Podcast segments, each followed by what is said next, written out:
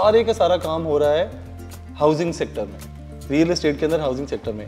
तो आपको क्या ये शौक चढ़ा कि मैं कॉरपोरेट स्पेसेस डेवलप करूँ? इंसान कुछ भी करे, वो नंबर वन करे। जो ऑन्टरप्रीनियर्स होते हैं ना, उनको सबसे ज़्यादा प्रॉब्लम होती है उनके कैश फ्लो की। अदरवाइज़ अगर आप देखें तो हर आदमी रेंट दे रहा है और वो रेंट ही दे रहा है। तो हमने कहा, यार, उनके लिए इजी इंस्टॉलमेंट पे खुदा ना खासा बिज़नेस ना भी चलाना तो आपके पास कोई एसेट रह जाना मैं ये कहूँगा कि I am not competing with co working spaces बल्कि वो भी पाकिस्तान की कम्युनिटी के लिए एक हेल्प कर रही हैं। तो जो आपकी वर्क स्पेस होती है ना, उसमें आपके दिन का मैक्सिमम टाइम गुजर रहा होता है। हमारी जो total deposit of the bank है ना उससे फोर टाइम बड़ी आपकी सिर्फ़ रियल इस्टेट की इकॉनमी है।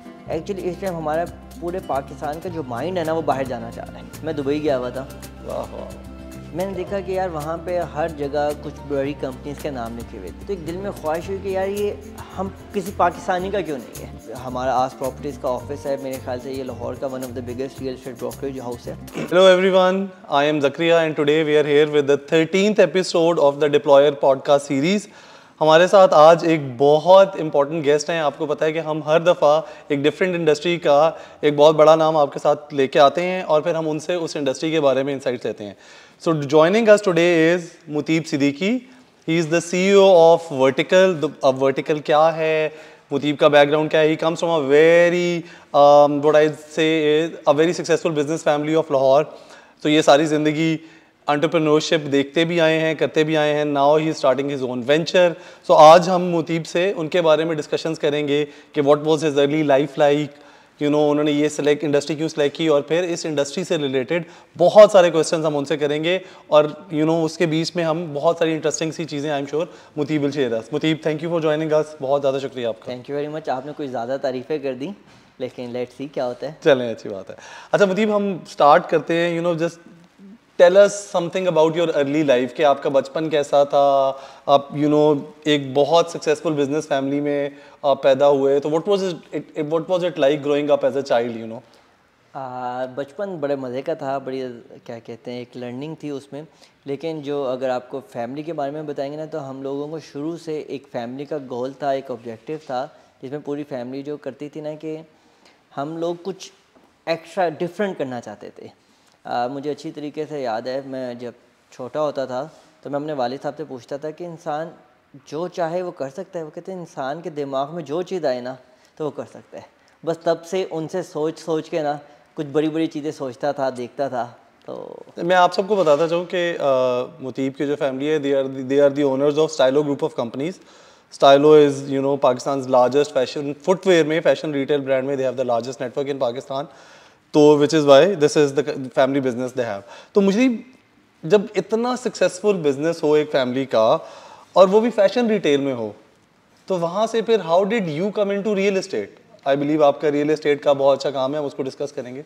तो फ़ैशन रिटेल से जूतों से रियल एस्टेट में कैसे? Like how did this transition असल में जब फैमिली आपकी बड़ी होती है और फैमिली बिज़नेस होते हैं तो आप फैमिली के लिए ना बच्चे होते हो। तो उसमें जो प्रॉब्लम आती है ना कि आपने अपने आप को प्रूव करना होता है होता और होता है कि यार मेरी भी एक इंडिविजुअल एक पर्सनैलिटी है। तो मैं अपने जब बिज़नेस को देखता था तो हमारा लेडीज़ शूज़ का ब्रांड था। तो जो हमारे कस्टमर्स होते थे ना हमारी average selling price one thousand rupees होती थी। ठीक है। तो उनको सेटिस्फाई करने के लिए हमने अपने सेल्समैन को कहा था कि यार आपको उनको शूज़ भी पहनाना पड़े ना तो उनको शूज़ पहनाना है और उनकी हर बात को ना आपने उसका ख्याल रखना है। जब मैं रियल इस्टेट साइट पे आया जो हर फैमिली में एक होता है किसी ने घर लेना है किसी ने बेचना है किसी ने प्लॉट लेना तो मैं देखता था कि यार इस सेक्टर में कोई भी आदमी कस्टमर सर्विस का रिवाज नहीं था। बिल्कुल नहीं है तो अभी भी नहीं है। हाँ, नहीं अब थोड़ा बहुत आज से कवर कर लिया अच्छा, चले, अच्छी बात तो है। क्या आज के ऊपर भी हम बाद में बात करेंगे। तो हमने क्या कहते हैं एक ख्वाहिश रखी कि यार हम इस सेक्टर में आएँगे और हमारे एक मेरी ख़ास तौर पे ख्वाहिश थी कि यार इंसान कुछ भी करे वो नंबर वन करे। तो इस वजह से हम रियल इस्टेट में आए थे। मैं तकरीबन रियल इस्टेट में आया था 2014 जब मैं सिर्फ़ बाईस साल का था। तकरीबन आठ साल। हाँ। पहले अच्छा। चले तो तो इसका मतलब ये कि वर्टिकल आपका पहला वेंचर नहीं है आस प्रॉपर्टीज़ आपका पहला वेंचर था। जी बिल्कुल ऐसे ही थोड़ा सा हमें चले उसके उसके बारे में बताएँ कि वो क्या था कैसे स्टार्ट किया खुद से एक दिन बैठे बैठे स्टार्ट कर लिया या किसी चार फाइलें पकड़ी उनकी ट्रेडिंग शुरू कर दी हाउ डिड दैट हैपन असल में मेरी जब ग्रेजुएशन कर रहा था पढ़ रहा था तो घूमने का बहुत शौक था। सबको होता है। हाँ तो उसमें मुझे शौक हुआ यार कुछ काम करने का कुछ करने का तो उन दिनों में बहरिया टाउन में ना प्रॉपर्टी का बिज़नेस बहुत तेज़ होता था। अच्छा ओके तो मैंने अपने वाले साहब से कुछ इनिशियल कैपिटल लिया तो वहाँ से बस कैरियर का स्टार्ट हो गया। अच्छा ओके तो बस फिर वहाँ आपने फाइलें शाइलें घुमाई शुरू में सारी। हाँ शुरू में ऐसा लगता था कि यार मैं बड़ा समझदार आदमी हूँ लेकिन लाइफ ने बताया कि यार नहीं it's a complete different science तो ये वाला आस प्रॉपर्टीज़ अभी भी एक्टिव है? आप उसको लेके चल रहे हैं साथ साथ is it still one of your ji ventures ए- ए- हमारा आस प्रॉपर्टीज़ का ऑफ़िस है मेरे ख्याल से ये लाहौर का one of the biggest real estate brokerage house है। और इसमें जो की जो चीज़ थी हम लोगों ने इस ट्रेडिशन को बदला सबसे पहले। हमने सबसे पहले रियल इस्टेट का जो ऑफ़िस था ना उसके साइज़ के ऊपर काम किया यानी कि हमारे office ten thousand square feets के ऊपर है। अच्छा। और उसमें जो हमने अपनी सेल्स टीम और जो उसमें आया उसमें हमने सिस्टम्स को इंट्रोड्यूस करवाया। उसमें हम सी को इंट्रोड्यूस करवाया उस पर हमने बेट्रिक्स को यूज़ किया और हमने हर काम को ना ट्रेडिशनल वे से हट के करने की कोशिश की। बड़ी आपने फैंसी सी टर्म यूज़ की ब्रोकरेज हाउस हाँ। तो ये क्या जो जो हमारी आवाम है जिसने घर किराए पे लेने हैं या फाइलें लेनी है प्लॉटों में इन्वेस्ट करना है क्या वो इम्प्रेस होती है इन टर्म से ब्रोकरेज डीलर का जो नाम है ना वो इतना ज़्यादा अट्रैक्टिव नहीं है। अच्छा। वो फिर हर आदमी को ना कुछ मोटिवेशन चाहिए होती है। अच्छा। तो उस मोटिवेशन के लिए हमने हर उसको थोड़ा फैंसी किया है। उसको तो brokerage- से डीलर से हमने ब्रोकरेज हाउस का सफ़र बहुत बहुत इंटरेस्टिंग सी बात है। तो अभी आप फिर इस वक्त you are running Aas properties and Vertical which is your own development project जिसके बारे में हम बाद में बात करेंगे you are running them together simultaneously ठीक। तो अब हम रियल एस्टेट सेक्टर के बारे में थोड़ी सी बात करते हैं कि पाकिस्तान में रियल एस्टेट सेक्टर बहुत ज़्यादा ग्रो कर रहा है। ऐसे ही है। बहुत ज़्यादा नए नए डेवलपर्स भी आ रहे हैं बेताशा फ्रॉड भी हो रहे हैं लोगों के साथ। बट फिर भी the sector is growing and there some sort of trust जो कि आवाम का है कि इन्वेस्टमेंट इधर ही करनी है। ओवरसीज पाकिस्तानीज भी इन्वेस्ट कर रहे हैं। लेकिन वो सारे का सारा काम हो रहा है हाउसिंग सेक्टर में। रियल इस्टेट के अंदर हाउसिंग सेक्टर में। तो आपको क्या ये शौक चढ़ा कि मैं कॉर्पोरेट स्पेसेस डेवलप करूँ और मैं हाई राइजेस बनाऊँ ये मेरा समझ लें आपने सबसे फेवरेट क्वेश्चन पूछा है जो एग्जैक्ट मेरे दिल को लगा जाके। हर आदमी को ना दिल करता है कि यार वो इस मुल्क के लिए कुछ करे। एनी पर्सन उसका होता है यार मैं कुछ पार्ट प्ले करूँ। तो मैं जब ग्रेजुएशन कर रहा था तो एज आई वॉज़ लकी कि मैं एक बिज़नेस फैमिली में आया। तो मैं देखा कि हर आदमी ना जॉब को प्रमोट कर रहा था इवन हमारी यूनिवर्सिटीज़ भी जॉब को प्रमोट कर रही थी। बट मेरे जॉब प्लेसमेंट सेल सबके होते हैं। बिज़नेस सिखाने का कोई सेल नहीं होता। हाँ और मेरा ये पॉइंट ये था कि यार किसी भी बिज़नेस को ग्रो करने के लिए ना पाकिस्तान को ग्रो करने के लिए आपको बिज़नेस यंग ऑन्टरप्रेन्योर्स की ज़रूरत है। और लकीली पाकिस्तान की जो 60 परसेंट पॉपुलेशन है वो अंडर थर्टी है। तो हमारे पास बिज़नेस को ग्रो करने के लिए एक बड़ी अपॉर्चुनिटी बस उनको एक डायरेक्शन की ज़रूरत थी, उनको एक इंफ्रास्ट्रक्चर की ज़रूरत थी, उनको एक कॉर्पोरेट स्पेस की ज़रूरत थी। इस वजह से हम इस एरिया में आए। चलेंगे तो अब अब हम आते हैं जो आपका मेन की प्रोजेक्ट है Vertical take us through the journey of Vertical के क्या सोचा आपने? What inspired you to call it the Vertical Vertical है क्या? आपका विजन क्या है? Way do you see Vertical in the next five years अभी इस वक्त क्या स्टेट है? कुछ अब ये सारी चीज़ों को थोड़ा सा ना हमारे लिए एक्सप्लेन करें कि क्या है। शुरू कहाँ से हुआ? ये शुरू कहाँ से हुआ? मैं दुबई गया हुआ था। वाह वाह मैंने देखा कि यार वहाँ पे हर जगह कुछ बड़ी कंपनीज़ के नाम लिखे हुए थे। तो एक दिल में ख्वाहिश हुई कि यार ये हम किसी पाकिस्तानी का क्यों नहीं है? अच्छा। तो जब मैं वापस आया वहाँ से तो मैंने सबसे पहले ये देखा कि यार बल्कि आपने देखा होगा हर आदमी ने ट्रैवल किया हुआ है। तो हर तरक्की याफ्ते मुल्क में ना वर्टिकल बिल्डिंग का कॉन्सेप्ट है बट हमारे यहाँ का हाई राइज का कोई कॉन्सेप्ट नहीं है। तो जो बिल्ड हमारी एजेंसी से मार्केटिंग एजेंसी से जो डिस्कशन हो रही थी हमने कहा यार नाम हमने वर्टिकल ही रखना है। अच्छा जो आपने सोचा हुआ था पहले सोचा हुआ था। हमने ग्रो वर्टिकल करना है ओके तो उसमें हमने अपनी सारी चीज़ों को क्लियर किया कि यार हम किस तरीके से वर्टिकल ग्रो कर सकते हैं। तो यस हमारा एक विज़न ये है अगर आप लॉन्ग टर्म विज़न पूछें तो मेरा लॉन्ग टर्म विज़न ये है कि आई वांट कि मैं हर शहर की मेन बोले बोर्ड पे हूँ। और वर्टिकल में मैं टूरिज़म में भी जाऊँ अच्छा। वर्टिकल हॉस्पिटैलिटी में भी जाऊँ वर्टिकल कॉर्पोरेट टावर में भी जाऊँ। तो ये सारी चीज़ें आप सर्विसेज़ के तौर पे देख रहे हैं या बिल्डिंग्स के तौर पे देख रहे हैं या सब कुछ एक कंप्लीट सोल्यूशन ये मैं इको पूरा एक इको फ्रेंडली सिस्टम बनाना चाहता हूँ। और ख़ास तौर पे जो मेरे एक एक विजन है ना जिसके लिए हमारी गवर्नमेंट भी चाह रही है कि यार हमारे मुल्क में बाहर से पैसे आएँ। एक्चुअली इस टाइम हमारा पूरे पाकिस्तान का जो माइंड है ना, वो बाहर जाना चाह रहा है। क्यों? वो यहाँ पे कंपनी रजिस्टर करवाने से तंग आ जाता है। वो यहाँ पे डिफरेंट जो मसाइल है ना, वो उस पर मुश्किल हो रही है। तो from your channel from the deployers help मैं एक बात कम्युनिकेट करना चाहता हूँ। वो ये है कि जितने भी ओवरसीज़ पाकिस्तान है, उनका जो भी बैक ऑफ़िस में रजिस्ट्रेशन कंपनी रजिस्ट्रेशन से लेके एच आर मॉड्यूल तक जो भी एक ऑर्गेनाइजेशन को डेवलप करने में काम की ज़रूरत होगी वर्टिकल उस पूरे इको सिस्टम में उनकी हेल्प करेगा। हमारा ख्वाहिश है कि whoever is in our vertical building वो सिर्फ़ अपने बिज़नेस पे फोकस करें। यानी वो सिर्फ़ आगे जगह लें जो नाम की रजिस्ट्रेशन है Yes. पीछे इंटीग्रेशन करवानी है एस में घुसवाना है कुछ भी हर चीज़ हम उनकी हेल्प करें वेरी इंटरेस्टिंग और जो सबसे मज़े की बात है ना हम जितने भी स्टार्टअप बिजनेसेस होते हैं ना उनको एक नेटवर्क की ज़रूरत होती है। तो मैंने अपने कॉर्पोरेट टावर में वर्टिकल में एक कन्वेंशन सेंटर की स्पेस रखी और उसमें हर महीने मैं डिफरेंट सेट ऑफ़ पीपल्स को अपने पास बुलाया करूँगा और उनकी अपनी कंपनी जो मेरे ऑफ़िस में होंगे, उनकी नेटवर्किंग कराया करूँगा ताकि वो अपने बिज़नेस को ग्रो कर सके। अच्छा तो अभी आपने बात की, ये जो यंग एंटरप्रेन्योर्स हैं या स्टार्टअप्स की बात की स्टार्टअप्स बहुत ज़्यादा फैसिनेट होते हैं को वर्किंग स्पेसेस से। को वर्किंग स्पेस भी आजकल बड़ा पॉपुलर हुआ हुआ है। पाकिस्तान में हर बंदा ही चाह रहा है जिसका अपना भी ऑफ़िस है वो भी को वर्किंग स्पेस में जा रहा है। तो वो जो लोग हैं इवेंचुअली उनका भी तो ख्वाब यही होगा कि आखिर में तो अपना ही ऑफ़िस हो राइट तो do you think that you are competing with a co working space या आपका मॉडल बिल्कुल अलग है और जो सर्विसेज़ आप लोग देना चाह रहे हैं वो तो ये है कि it is not just a space तो मुझे लगता है कि ये तो वैसे ही बहुत ज़्यादा एडवांस लेवल ऑफ़ है not just a space but do you feel that at some point you are competing with those co working spaces मैं, मैं ये कहूँगा कि am not competing with co working spaces बल्कि वो भी पाकिस्तान की कम्युनिटी के लिए एक हेल्प कर रहे हैं। एक वो लोग जो एक डेस्क लेते हैं और अपना बिज़नेस शुरू करते हैं तो they are also doing a very good job Lovely. लेकिन जो हम लोग करना चाह रहे हैं हम थोड़ा सा डिफरेंट सिस्टम बनाना चाह रहे हैं। हम पाकिस्तान में एक स्पेस क्रिएट करना चाह रहे हैं जिसमें एक आदमी की ख्वाहिश होती है कि उसका अपना ऑफ़िस हो।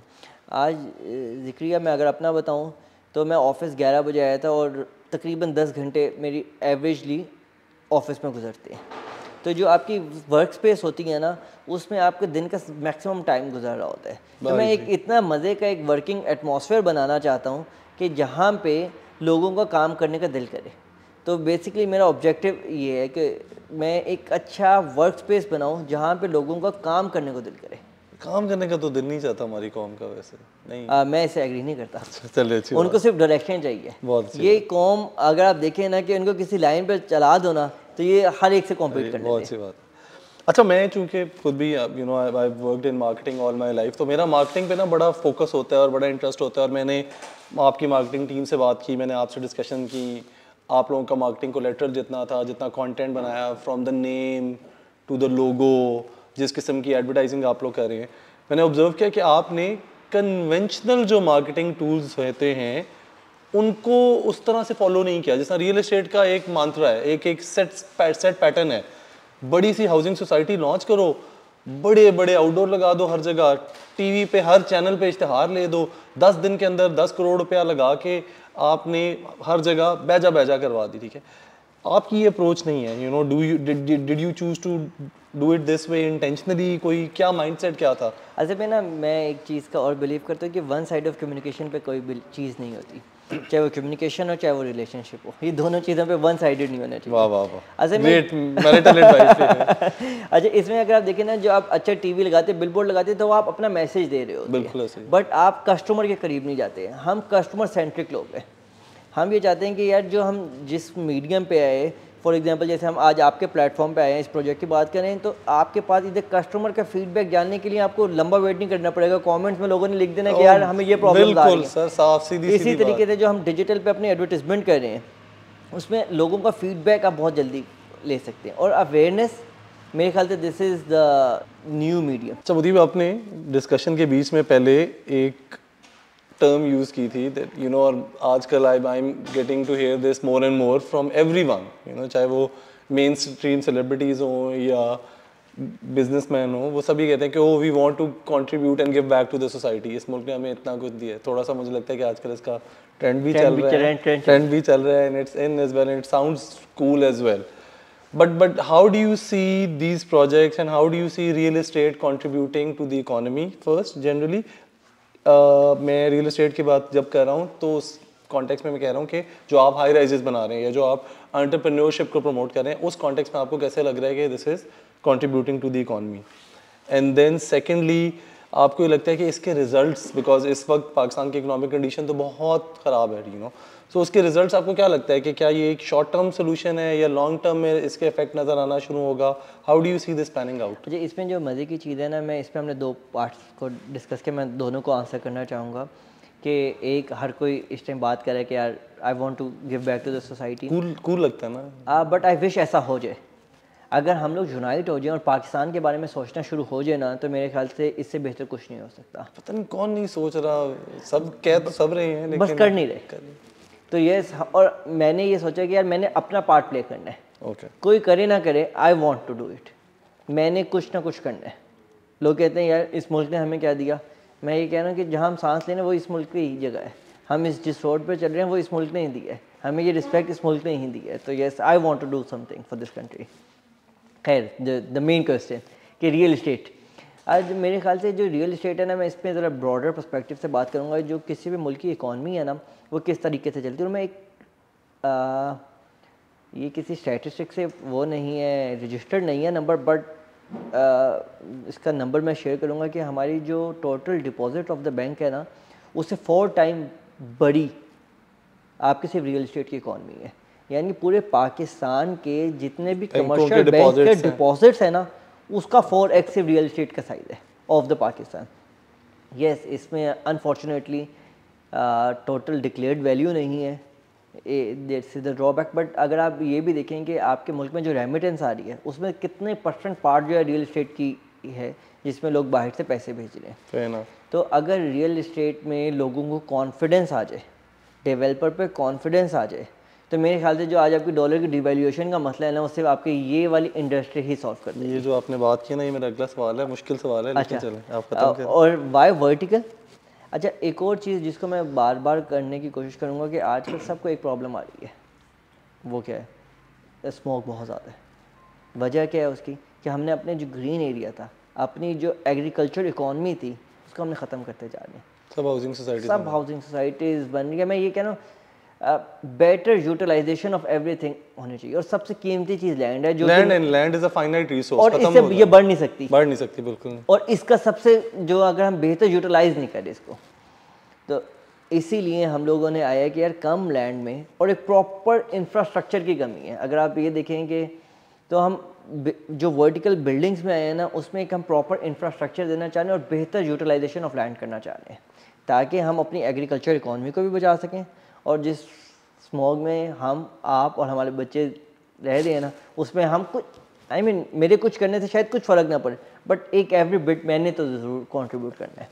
अच्छा ये जो खैर आप चूँकि ऑफ़िस स्पेसेस दे रहे हैं और कॉर्पोरेट स्पेसेस दे रहे हैं बट ये जो एक माइंडसेट है आई डोंट नो पाकिस्तान में जनरली और पंजाब में स्पेसिफिकली कि वर्टिकल लिविंग का जो कॉन्सेप्ट है वो इतना पॉपुलर नहीं है। लोगों को ज़मीन चाहिए होती है यू you नो know, कि कोई बंदा अगर फ्लैट ले रहा हो मेरी अपनी फैमिली में है कि अगर मैं किसी को कहूँगी यार किसी फ्लैट में इन्वेस्टमेंट करें और नहीं ज़मीन होनी चाहिए वो तो ज़मीन ही कोई नहीं ना मलकियत की दी है। ये ये वाला जो कॉन्सेप्ट है कि आपको ये चैलेंज नज़र आ रहा है वर्टिकल बिल्डिंग्स में ऑफ़िस स्पेसेस के कॉन्टेक्स्ट में पर्टिकुलरली हाँ ये असल में ना हम लोग ना थोड़े से पीछे हैं पूरी दुनिया से। काफ़ी।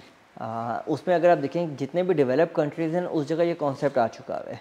इसमें मैं अपने लोगों को नहीं कहूँगा, जो हमारी अथॉरिटीज़ है ना, वो लॉ मेकिंग में उनको सिक्योर नहीं करती। जिसकी वजह से उनको एक दिल में डर है, यार ना मेरी लैंड अपनी है, ना मेरी छत अपनी है। तो अब आहिस्ता आहिस्ता हम उसके रूल मेकिंग के ऊपर भी काम कर रहे हैं कि किस तरीके से लोगों को ये कॉन्फिडेंस हो कि यार, जो जहाँ मैं इन्वेस्टमेंट करूँ, ये सेफ़ है।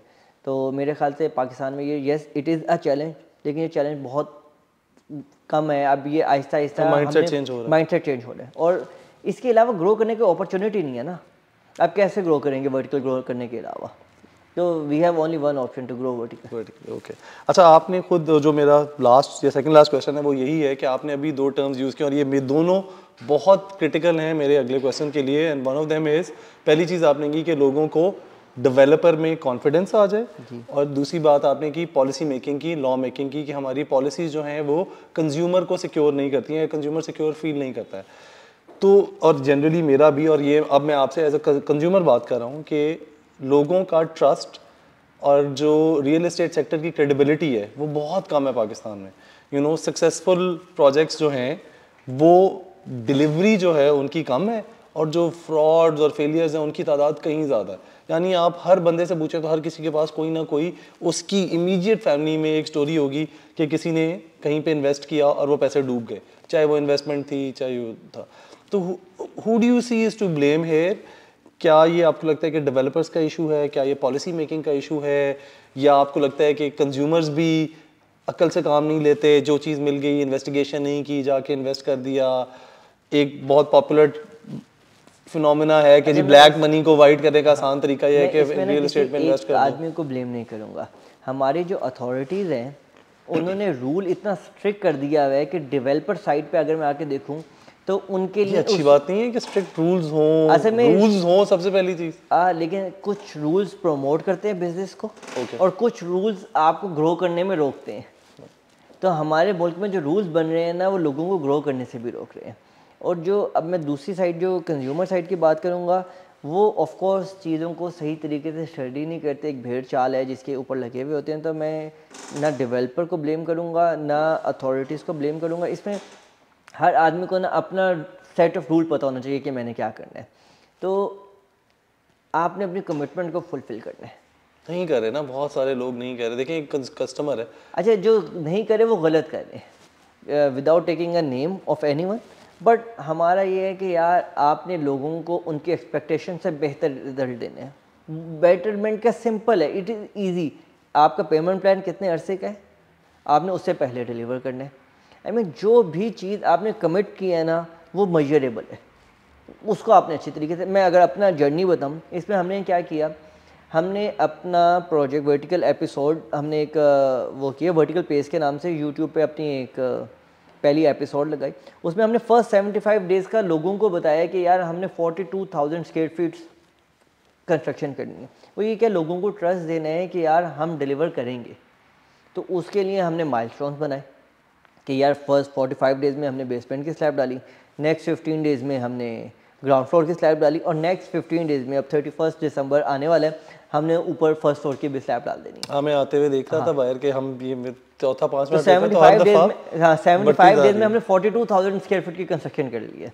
तो यस हम लोगों ने जो भी लोग चीज़ों में हम ये देखते हैं ना कि शॉर्ट कम्स है इसी को बिज़नेस कहते हैं कि आपने किस तरीके से वो शॉर्ट कम्स को दूर करना है। अच्छा मुझे लास्ट क्वेश्चन मेरा ये है जो कि एक बहुत ज़्यादा emerging startup freelance community है पाकिस्तान में बहुत ज़्यादा and they I feel they are contributing a lot to the economy because I know a lot of them right तो ये जो और वो भी एस्पायर करते हैं आई एम श्योर कि हर बंदा जो है वो एस्पायर करता है कि यार मेरा अपना दफ्तर हो मैं जाऊँ। इस कम्यूनिटी के लिए कोई कोई टेलर मेड प्रोडक्ट है आपके पास? कोई ऐसी चीज़ आपने इनको जहन में रख के बनाई हो कुछ सोचा हो कि क्या है कोई स्टार्टअप है? हमने ना इसमें थोड़ा सा एक स्टडी किया कि यार किस तरीके से हम लोग जो स्टार्टअप है इनको किस तरीके से फैसिलिटेट कर सकते हैं। तो हमने अपनी बिल्डिंग में हर एम्यूनिटी इसके हिसाब से बनाई। फॉर एग्ज़ाम्पल हमने एक हेल्थ स्टूडियो बनाया। यानी कि हमने कहा यार जब फिटनेस नहीं हो तो आप क्रिएटिव नहीं हो सकते। तो हमने हेल्थ स्टूडियो बनाया। हमने ये देखा यार स्टार्टअप को किस चीज़ की ज़रूरत है? हमने कन्वेंशन सेंटर की बना दिया कि यार, यहाँ पे हमने सेमिनार्स क्रिएट करने यहाँ पे लोगों की पीआर डेवलप करनी है। यस ये मेरे सेलेबल से माइनस हो रहा है बट स्टार्टअप के लिए ज़रूरी था। मैंने इसकी स्पेस दी। फिर मैंने ये देखा कि यार, जिसका office size for example 600 square foot का या थाउज़ेंड स्क्वायर फुट का है, उससे बड़ा 2000 स्क्वायर फुट का मैंने एक बोर्ड रूम भी बना दिया। जिसमें आप तीन हज़ार वो सॉरी थर्टी टू फोर्टी लोगों की आप एक डेडिकेटेड मीटिंग कर सकते हैं। आप अपने बाइक से जो आपके गेस्ट आए चीज़ें हैं आप एक प्रेजेंटेबल वे में उनको प्रेजेंट कर सकते हैं। इसी तरीके से जो एक मज़े की कैचन है जो कि मैं बिल्कुल ऑन स्क्रीन कहना चाहूँगा। प्लीज़ प्लीज़ हम लोगों ने डे केयर सेंटर दिया। सेफ़ साउंड कल्चर डेवलप किया कि जहाँ वो आएँ अपने जो डे केयर सेंटर में अपने बच्चों को छोड़ें अच्छा ऐसा काम करें और अपने बच्चों को वहाँ से लेते हुए चलें। हाँ एक चीज़ मैंने और किया है कि हमने किसी तरीके से एक और ख्वाहिश की है कि यार जो ऑन्टरप्रीन्योर्स होते हैं उनको सबसे ज़्यादा प्रॉब्लम होती है उनके कैश फ्लो की। बिल्कुल। अच्छा उस कैश फ्लो को किस तरीके से हमने उनके हिसाब से उनके लिए एक पेमेंट प्लान बना दिया? Lovely. जिस तरीके से उनका एक एसेट बन जाए। अदरवाइज़ अगर आप देखें तो हर आदमी रेंट दे रहे हैं और वो रेंट ही दे रहे हैं। और अगर खुदा न खास्ता अल्लाह ना करे किसी भी बंदे का जब बिज़नेस बंद होता है और वो रेंट पे होता है तो उसके पास कुछ नहीं होता। एसेट भी नहीं होता। एसेट नहीं होता। आ, हमारे पास जो हमने ये देखा कि स्टार्टअप में अगर खुदा ना खास्ता आपका बिज़नेस ना चले तो आपके पास कोई एसेट रह जाना चाहिए। तो हमने कहा यार उनके लिए ईजी इंस्टॉलमेंट पे खुदा ना खास्ता बिज़नेस ना भी चला ना तो उनकी एक जो बैलेंस शीट जिसको कहते हैं, वो एक बन जाएगी, वो स्ट्रॉन्ग हो जाएगी बैलेंस शीट तो मुतीब आपने एक बात की कि, और बचपन में चूँकि मैं भी रेंट के घर में रहता था और मेरे वाले साहब की ज़िंदगी की जो सबसे बड़ी ख्वाहिश थी वो थी कि अपना मकान हो, अपना हो तो ये जो रेंट फिलोसफी है और आपने कहा कि बजाय इसके कि वो हर महीना रेंट दें वो अपने उस अपनी स्पेस का इंस्टॉलमेंट सपोज़ देना शुरू कर दें तो क्या आपके पास इस तरह लोगों को केटर करने के लिए कोई प्लान्स हैं कस्टमाइज चीज़ें हैं जो आप ऑफ़र कर रहे हैं? की बात की हमारा सिर्फ़ एक सफ़र है अपना मकान से अपना दफ्तर। अच्छा तो हमने इस अब लोगों का ड्रीम ये बनाना है कि यार आपका अपना दफ्तर होना चाहिए। ऑफ़ कोर्स उसके लिए हमने बहुत फ्लेक्सिबल इजी इंस्टॉलमेंट प्लान बनाए हैं जो जो भी आदमी हमारे इस प्रोजेक्ट में इंटरेस्टेड है, वो हमारे, उस पर हमें रीच आउट कर सकता है। चले। मुतीब मुझे बहुत ज़्यादा मज़ा आया। It was a very engaging interesting conversation you were very honest very transparent आपका बहुत ज़्यादा शुक्रिया कि आपने इतने ऑनेस्टली जवाब दिए। बहुत सारे लोग नहीं करते। I think what you are trying to do is great Allah आपको कामयाबी दे इसके अंदर। Ladies and gentleman you know please follow the links जो अभी इसमें आपको पॉडकास्ट के एंड पे नज़र आ जाएँगे। रीच आउट टू देम अगर आपको किसी भी किस्म की कॉर्पोरेट स्पेस की ज़रूरत है from smaller offices, if, if you're a startup, or even if you have a team of 30 to 50 people or more, you know, I don't know कि इनके पास क्या क्या है, but please reach out to them. They have a magnificent team here. It's a great facility that they have here. आप visit करें. Uh, मुतीब address क्या है आप लोगों का आप अगर मुझे बता सकें? It's on the main Pine Avenue, 94 Business Center के नाम से हमारा प्रोजेक्ट है. So do reach us. Please, I would you know recommend that you come here if you're looking for an office space studio apartments or whatever just come and visit and see for yourself कि ये लोग कितनी तेज़ी से कितनी ज़्यादा development हो रही है thank you Mutib lovely having you